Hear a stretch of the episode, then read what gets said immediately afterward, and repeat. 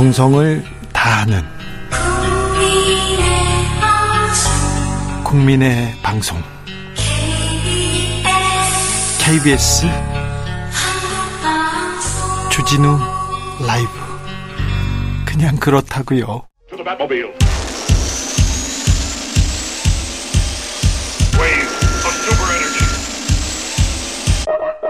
주기자의 1분 한미일 정상회의 끝나자마자 기시다 후미오 일본 총리 후쿠시마로 갑니다. 일본 오염수 방류에 반대하는 어민들도 만났습니다. 총리 앞에서 일본 어민 대표 어빈 국민의 이해를 얻을 수 없는 처리수의 해양 방출 반대라는 입장 조금도 변하지 않았다. 이렇게 이야기합니다. 일본 교도통신이 지난 19일에서 20일 실시한 조사에 따르면요. 오염수 방류에 찬성한다는 견해가 29.6%, 반대한다는 의견은 25.7%로 나타났습니다. 찬반이 팽팽합니다. 어느 쪽이라고 말할 수 없다는 응답은 43.8%로 가장 많았습니다. 그러니까 어 오염수를 바다에 방류하는 거를 찬성하는 찬성한다는 의견이 30%가 안 됩니다. 여기에 이 오염수 방류에 관한 일본 정부의 설명이 불충분하다. 이런 응답은 81.9%나 됐습니다. 일본 국민도 가짜뉴스와 괴담에 선동됐을까요? 안전하다고요? 일본은 캐나다는 걱정하지 않는다고요? 아니요. 일본도 걱정하고 있는데요. 일본 어민들 걱정 큰데요. 주기자 1분이었습니다. 선우정아 도망가자.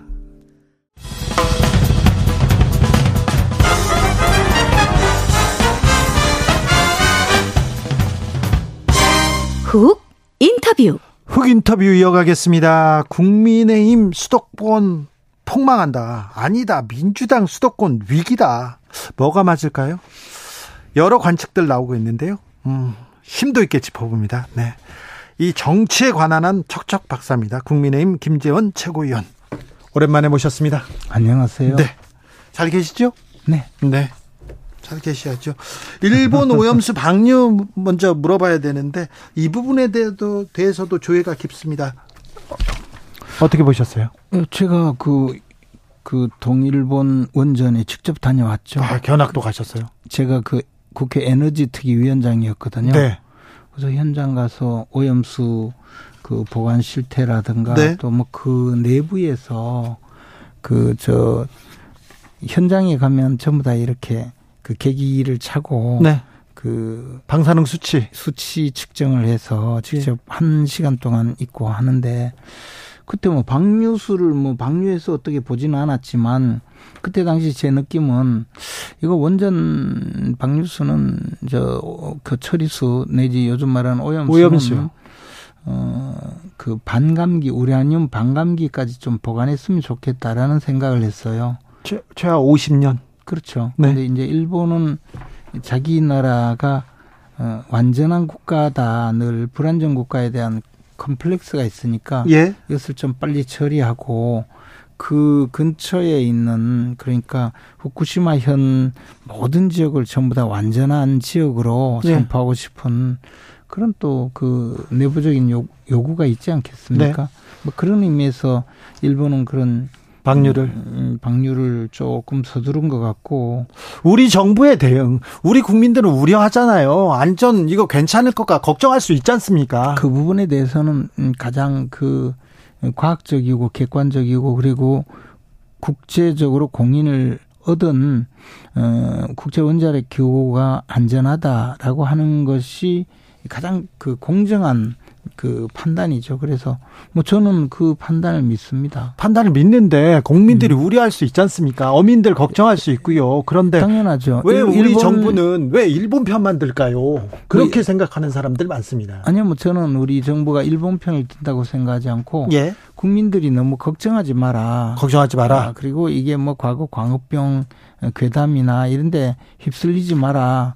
뭐 그런 데 대해서 정확하게 자료와 정보를 제공한다고 봐요. 저는 뭐 그런 면에서는 네. 정당하게 어, 지금 정부가 어, 국민들에 알리고 있다고 봐요. 그러나 이제 이런 야당의 이또그 정치 공세에 대해서는 적절하고 합리적으로 어, 잘 대응해야 된다고 보죠. 적절하고 합리적으로 잘 대응하고 있습니까? 현재는 어, 야당이 지금 뭐 이재명 대표를 구하기 위해서 이 부분을 좀 과도하게 활용하고 있다고 보는데 조금 더 어, 정부에서 좀 이, 이 부분에 대해서 국민들에게 잘 좀 알려줬으면 좋겠다. 잘 설명해야 됩니다. 그리고 그렇죠. 네, 계속해서 어떤 부분이 문제인지 잘 설명하고 해명해야 됩니다. 어, 아사히 신문에서 이런 보도 나왔어요. 어, 우리 정부가 여당이 내년 총선을 고려해서 최대한 빨리 방류하라 이렇게 이렇게 어, 비공식적으로 요청했다. 이 보도는 어떻게 보셨습니까? 근데 이제 항상 아사히 신문은 이런 뭐 비보도로 이제 어떤 이야기가 있었다라고 폭로하는 그런 경우가 과거에도 있었거든요. 외교 비사라고 하면서. 근데 사실 어, 국민의힘 입장에서는 이미 일본 정부가 8월 말에 방류한다는 이야기는 오래 전부터 계속적으로 어, 이야기를 했었고 그에 대해서 어, 우리 그 뭐 여권에서 좀 더 당겨서 일찍 방류하라고 해서 총선에 무슨 효과가 있겠습니까? 예를 들어 한 3년 전에 방류했다면 또 모를까. 알겠어요. 뭐 그것은 큰 의미가 없죠. 근데 네. 이제 아사히 신문 자체가 항상 이렇게 국가 이익을 위해서 일본 국가 이익을 위해서 상대방을 좀 모략하는 그런 보도를 좀 해요. 네, 일본 언론의 덕 조금 특징으로 보겠습니다. 아사히 신문은 그 언론사들 중에는 조금 나은 보도를 하는데 저는 그런 생각합니다. 그런데 우리 정부가 한미일 정상회의에서 그리고 또 한일 정상회의에서 오염수에 대해서 좀 한마디 하고 독도에 대해서도 좀 한마디 했으면 좋았을 텐데. 근데 캠프 데이비드 협정은 굉장히 그 조금 더 말하자면 한미의 방어 태세를 공고히 하고 예. 뭐 특히 중국이라든가 네. 북한의 어, 여러 가지 도발을 함께 대응하자는 그런 의미의 어, 최근 10년간의 가장 그 어, 밀접한 그런 회의였거든요. 자, 그러면 친박의 핵심. 자, 친박의 핵심 김재원, 보수의 핵심 김재원한테 묻습니다. 박근혜 전 대통령 중국어 공부 열심히 해가지고 중국에 가고 열병식도 참여하고 그랬습니다. 그리고 한미일 군사 공동 공조 여기에 참여하지 않았어요. 그랬잖아요. 아니 박근혜 전 대통령도 박, 못하던 일이에요. 박근혜 전 대통령 시절에 네. 제가 정무수석 때 바로 지소미아에 어, 참여를 했고 또 천안문 열병식을 간 이유는 네. 어, 그 다음에 있을 사드 배치에 중국의 이 그 어떤 반발을 반, 반발을 그래도 좀 더 완화시키기 위해서 갔는데 어 사실 그 당시 사드 배치 과정에서 어 그 성주읍 앞에 있던 예, 당초 예정지를 어 현재의 롯데 그 골프장 골프장으로 옮기면서 롯데그룹이 어마어마하게 그 공격을 당해서 결국은 중국 사회에서 사업에서 철수하는 정도로 중국은 천안문 성루에서 그 손을 흔든 박근혜 대통령의 그 뭐 정도는 인정하지 않았던 거죠. 그러니까 우리가 중국을 그만큼 중국의 어떤 이 외교적인 이 강압적 태도를 너무 어, 제대로 대응하지 못했다고 생각을 해요. 박근혜 정부가 지금 중국의 외교에 잘 대응하지 못했고 그게 아니라 그만큼 중국의 나름대로 최선을 다했지만 네. 중국은 그보다도 훨씬 더 어, 큰 목적을 향해서 움직인 것인데 우리가 그렇기 때문에 한미일 공조에서 만약에 이탈을 했을 때는 중국은 힘없는 음, 음, 어떤 동물을 물어뜯는 야수와 같은 또 다른 모습을 보일 수가 있다는 거죠. 네, 알겠습니다. 오늘 이재명 민주당 대표 쌍방울 대북 송금 사건으로 제3자 뇌물죄 피의자 전환됐습니다. 네. 어떻게 보셨어요? 뭐 당연한 일이죠. 뭐 지금까지 이화영 그 전 부지사의 입을 틀어막으려고 온 뭐 세상이 다 들고 일어나서 부인부터 시작해서 뭐 심지어는 그, 그, 저, 민변 창설자까지 나서서 어, 변호인이 되어서 온 세상은 아니고 그러면 변호사하고 지금 부인만 나섰네. 제가 보기엔 뭐 거의 온 세상이 나서서 이렇게 이재명 어그 어, 이화영 전 부지사 입을 틀어막으려고 하는데 이화영 부지사가 아마 검찰에서 의미 있는 진술을 하고 그 의미 있는 진술이라는 거는 이 300만 달러는 쌍방울에서 북한에 준 것이 이재명 대표가 그 북한 방문 비용으로 사용하기 위해서 준 것이다라고 어 제대로 이미성 있게 그리고 증거 능력 있게 진술을 했고 그에 대해서 상당히 많은 보강 증거가 확보된 것이 아닌가. 물론 보강 증거에 또 가장 중요한 것은 또 김성태의 진술이겠죠. 그리고 예. 뭐 보고 당시 정황이라든가 이런 것을 전부 했다면 뭐 이재명 대표가 들어가서 뭐 온갖 어 다른 이야기를 하더라도 이제 뭐 관계없이 기소할 수 있다 이런 판단을 하고 피의자로 전환을 했다고 봅니다. 아마 뭐 이재명 대표의 조사 없이도 구속영장을 청구할 수 있다. 또는 이화영 부지사가 법정에 나와서 굳이 공개 진술을 하지 않아도 이제는 뭐 증거관계가 확보되었다 이런 판단이 아닌가 생각합니다. 그러면요. 네. 음, 백현동 얘기가 얼마 전까지 있더니 다, 시 쌍방울 문제로 났습니다. 그 전에도 성남 FC 관련된 사건이 있었고요. 대장동 관련된 사건이 있고요. 네. 자, 민주당에서는 이렇게 정치적 고비가 있을 때마다 중요한 이벤트가 있을 때마다 검찰이 나서서 이재명 대표를 기소하거나 소환한다 이렇게 주장하던데요. 뭐 그 관계없이 이재명 대표는 지은 죄가 너무나 많아요. 그리고 역사적으로 우리 그 야당 대표 중에 뭐 야당 대표 중에는 뭐 여러 가지 그 어, 재판을 받으신 분도 있고 김대중 전 대통령의 경우에는 네. 사형 선고를 받으신 적도 있죠. 그렇지만 이런 자범 수준으로 뭐 무슨 무고 변호사법 위반 음주운전 뭐 이렇게 시작을 했잖아요. 그리고 지금 돌아서 보면 전부 뭐 뇌물에 또그 보아 직원이 김문기를 모른다고 했다가 뭐 어, 기소가 된다든가 지금 이 보고 있으면요. 이 과연 이게 이제 야당 대표, 야당 대표는 어차피 이 현 정부의 잘못을 지적하는 입장에 있어야 되기 때문에 도덕적 정당성을 갖춰야 되는데 야당 대표의 자격이 있나 이런 판단이 있거든요. 그래서 민주당 의원들이 지금 뭐 이런저런 이벤트를 하고 야당 탄압이다 이렇게 하지만 속내는 굉장히 복잡할 거예요. 아마 뭐 친명계 몇 분들 빼놓고는 좀, 좀 다르게 생각할 가능성도 많다고 봐요. 자, 그러면요. 민주당이 네. 위기입니까? 국민의힘이 위기입니까? 수도권에서 다 위기론을 외치고 있는데.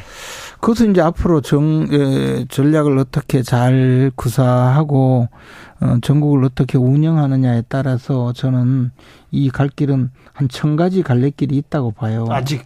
그렇죠. 근데 어, 저는 뭐 이재명 대표는 뭐 다른 언론에서도 말씀드렸는데 이 찬바람이 불기 전에 우리 어 우리 저 그 주진우 기자께서 네. 근데 방송 이제 곧 쫓겨나시죠? 제 얘기는 하지 마시고 어, 그래도 제 얘기는 하지 마시고 뭘 또 쫓겨나시기 전에 한 번은 불러주셔야 돼요 또. 알겠어요 인사는 해야죠. 인사는 해야죠. 아니, 그런 하여튼, 소리 마시고. 하여튼 자. 우리 저 주진우 기자께서 이렇게 예, 두꺼운 옷 입기 전에 찬바람 불기 전에 교도소 가실 것 같아요 이재명 대표는. 이재명 대표가 가실 거예요. 간다고요? 네, 분명히 그렇게 가시면 가면 민주당이 압승한다. 이 얘기 이렇게 전망하는 사람들 많습니다. 그럼 뭐 압승까지는 아니고 어쨌든 이재명 대표가 가면 이제 지금 이재명 대표를 둘러싸고 어떻게든 뭐 어, 공천도 받고 뭐 당권을 한번 좌지우지해 보려는 분들이 부역자가 되겠죠. 그러면 그분들에다가 또 뭐 송영길 대표와 관련돼서 봉투 받은 분들 이런 분들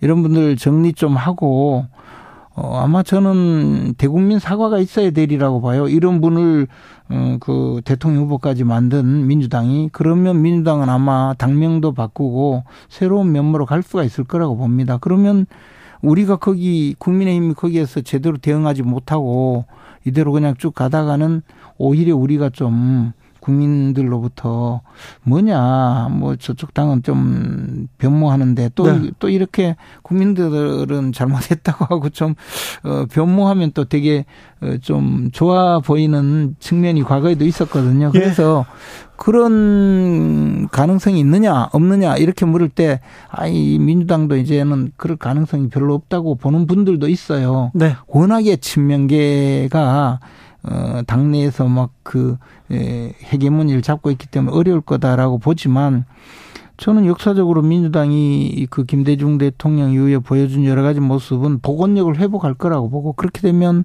국민의힘도 어 아주 그 신경을 곤두세우고 세세하게 전략을 잘 짜야 된다고 보죠. 그렇지 네. 않으면 말씀하신 대로 위기가 올 수가 있죠. 그러나 지금대로 가면 뭐 지금대로 가면요.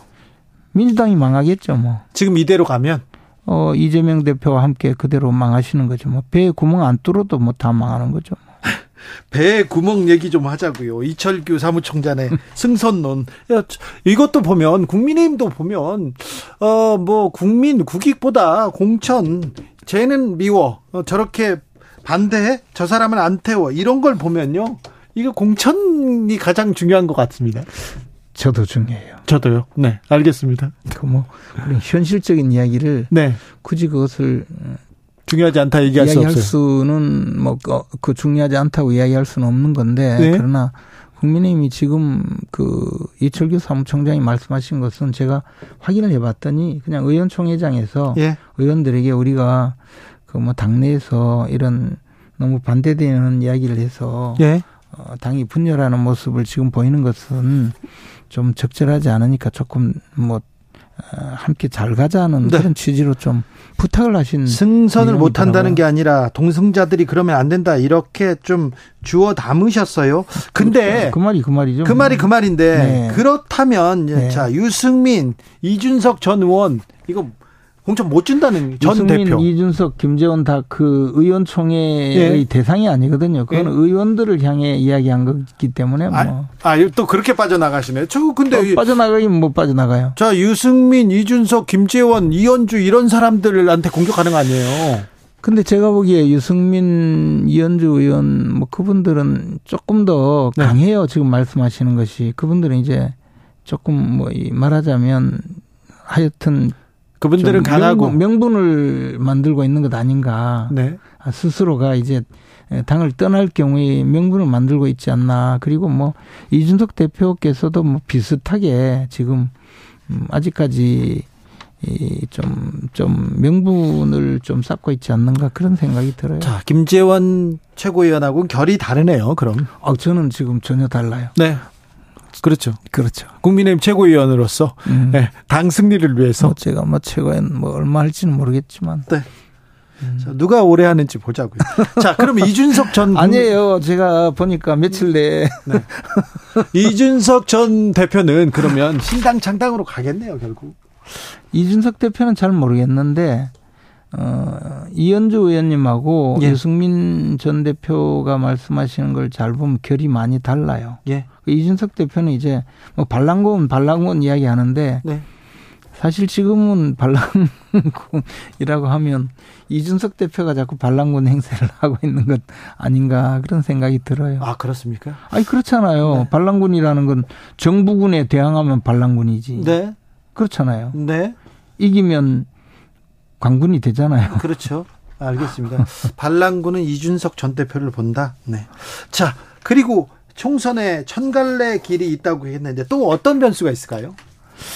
글쎄요, 뭐, 어, 저는 이제 그, 어, 우리가 20대, 20, 21대 총선, 그러니까 2020년도 당시에 국민의힘이 그만큼 질 가능성이 많지 않았는데, 네.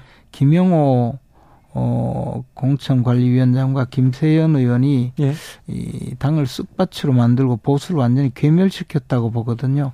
그런 류의 공천은 하면 안 되죠. 아, 공천이 중요하죠. 공천도 굉장히 중요하고 국민들에게 비교적 객관적이고 공정하고 투명한 공천 룰을 사전에 공개하고 그 공천 룰을 가능 가능한 방식으로 가능하면 최대한 지켜가는 것. 네. 그것이 이제 유권자로 하여금 그 어, 당선 시킬 수 있도록 그 에너지를 부, 부여하게 되는데 어느 날 듣도 보도 못한 사람을 자꾸 보내는 그런 방식의 공천은 굉장히 이 패배의 방식이라고 봐요. 그것은 우리 당뿐만 아니라 민주당이 아마 더 심해지지 않을까. 그것은 이제 친명 부역자를 쫓아내고 벌어질 어, 그런 공천 학살 또는 어, 이재명 대표가 정말 끈질기게 남아서 옥중 공천을 하는 그런 그런 정말 어 듣도 보도 못한 사태 이런 일이 벌어진다면 뭐 어느 쪽이든 망하는 거죠. 그렇습니까? 네. 김남국 의원은 어떻게 될 것 같습니까? 그분이 이제 내년에 출마하지 않겠다고 말한 것은 예. 임기를 지키겠다고 지금 이야기하고 있잖아요. 아니 저 황보승 의원도 뭐 개인적인 주문이지만 불출마하고 임기 지키고 있잖아요. 얼마 전에 관용차 사건도 또 나왔잖아요. 황보승희 의원님과 김남국 의원은 차원이 다르죠. 황보승희 의원이 어, 공무 수행에 어떤 뭐 잘못을 저지르는 것을 특별히 본 적은 없지만 김남국 의원이 어, 근무 중에 그 여러 가지 재테크 행위를 한 것은 수없이 드러났잖아요. 불출마하고 그리고 나머지 임기 동안은 지역민을 위해서 봉사하겠다 이런 얘기를 했지 않습니까? 그걸로 부족합니까? 그런 봉사는 원하지 않을 것 같아요. 그리고 김남국 의원이 드러나지 않는 것이 지역 주민에게 조금이라도 도움이 되지 않을까. 지역 주민들이 그런 분을 보면 그동안 보여준 그 위선적이고 이중적인 성격 그리고 마구 해대는 그 막말과 어, 그런 기괴한 행동들이 얼마나 힘들겠어요. 그래서 어, 국민들에게는 빨리 사퇴하는 것이 훨씬 더 도움이 된다고 보죠. 김재현 최고위원이 보낸 이동관, 이동관을 왜 지금 이렇게 기용했을까요? 어, 이제 지금까지 잘못 운영되고 있는 이 많은 언론의 행태를 바로잡기 위해서는 비교적 그래도 소신 있고 강단이 있는 분이다라고 생각하지 않을까. 정부에서 이렇게 생각하면 안 돼요. 왜 언론을 운용하고 자기 그 뭐지 정권 홍보에 기여해야 하고 그래야 됩니까? 언론은 그런 데가 아니라면서요. 문재인 정권은 5년에다가 지금까지 해서 6년 몇 개월을 그렇게 해왔잖아요. 문재인 정부가요? 예. 어떻게 해요? 했잖아요. 뭘, 뭘 지, 어떻게 지금도 해요? 하고 있잖아요. 이, 위험한 얘기 하셨어요. 위험한 얘기 하셨어요. 그런 식으로 얘기하시면 안 됩니다. 아니, 저는 사실 문재인 정부 시절에 언론은 그렇게 공정하지 못했다고 생각했어요. 그래서. 이, 네. 이명박 정부, 박근혜 정부 때는요. 뭐, 그때는 기억이 안 나서 잘 모르겠고. 그때는 더 심했잖아요. 박근혜 정부는 아주 공정하게 운영을 했죠. 박근혜 정부 때는요? 그럼요. 그래서 저는 다만 이 상황이 이렇게 되지는 않았으면 좋겠어요. 우리가 이제 시계추가 있잖아요. 네. 지금 너무 왼쪽에 가 있어요. 근데 이것을 이제 어 바로 잡으려면 놓으면 갑자기 오른쪽으로 넘어가거든요. 그럼 국민들이 봤을 때 예. 아이 또 너무 오른쪽에 가 있다 이렇게 보이기 때문에 이 너무 왼쪽에 가 있는 걸 좀 사악해서 한 중간쯤으로 데, 데려오는 그런 정상화 작업을 하는 것이 필요하다. 그런데도 국민들은 좀 음, 굉장히 좀, 그. 걱정하죠. 아니죠. 이제 신선하게 생각했죠. 아니, 이동관, 저, 저 전 수석이 다시 오는 건 신선하진 않죠. 저는 그분을 전혀 몰라요. 아, 그래요? 네. 네. 박근혜 정부 시절에 이정현 어, 전 대표 얘기는 안 하겠습니다. 아니, 그 이정현 어, 홍보수석은 그, 그 홍보수석으로서 기자, 기사를 빼달라고 그렇게 사정을 했잖아요. 네, 그래서 그걸로 재판을 유, 받았잖아요. 유재판. 근데 제가 그걸 보면서 아, 홍보수석이 이렇게 힘든 자리구나. 그리고 이렇게 부탁을 하는구나. 그렇지. 그 강압적으로 이야기한 적 있나요? 정무수석 때는 안 그랬습니까? 다른 데 가서 이렇게, 음? 강압적으로 그, 그, 뭐 부탁은 안 했군요. 정무수석 때는. 정무수석 때는. 그랬어요? 아무튼 한미일 정상회의 잘 됐다. 그렇죠. 잘 됐다. 네. 박근혜 정부에서도 한미일 정상회의 그 특별히 군사 동맹은 한일 군사 동맹에 대해서는 꿈쩍도 안 했었는데 한일 군사 동맹을 맺는 것이 어그 직접적으로 어 우리 정부가 추구하고 있는 것은 아닙니다. 네. 다만 한미일 간의 정상 어 군사적으로 어 정보를 교환하고 교류를 해야만이 북핵에 대한 유효한 방어 수단이 된다는 것은 역대 정부가 누구든 공감을 했던 것이고 다만 그 어, 차이가 조금 있었을 따름이죠. 알겠습니다. 여기까지 듣겠습니다. 국민의힘 김재원 최고위원이었습니다. 고맙습니다. 정치 피로, 사건 사고로 인한 피로, 고달픈 일상에서 오는 피로. 오늘 시사하셨습니까? 경험해 보세요. 들은 날과 안 들은 날의 차이. 여러분의 피로를 날려줄 저녁 한 끼 시사. 추진우 라이브.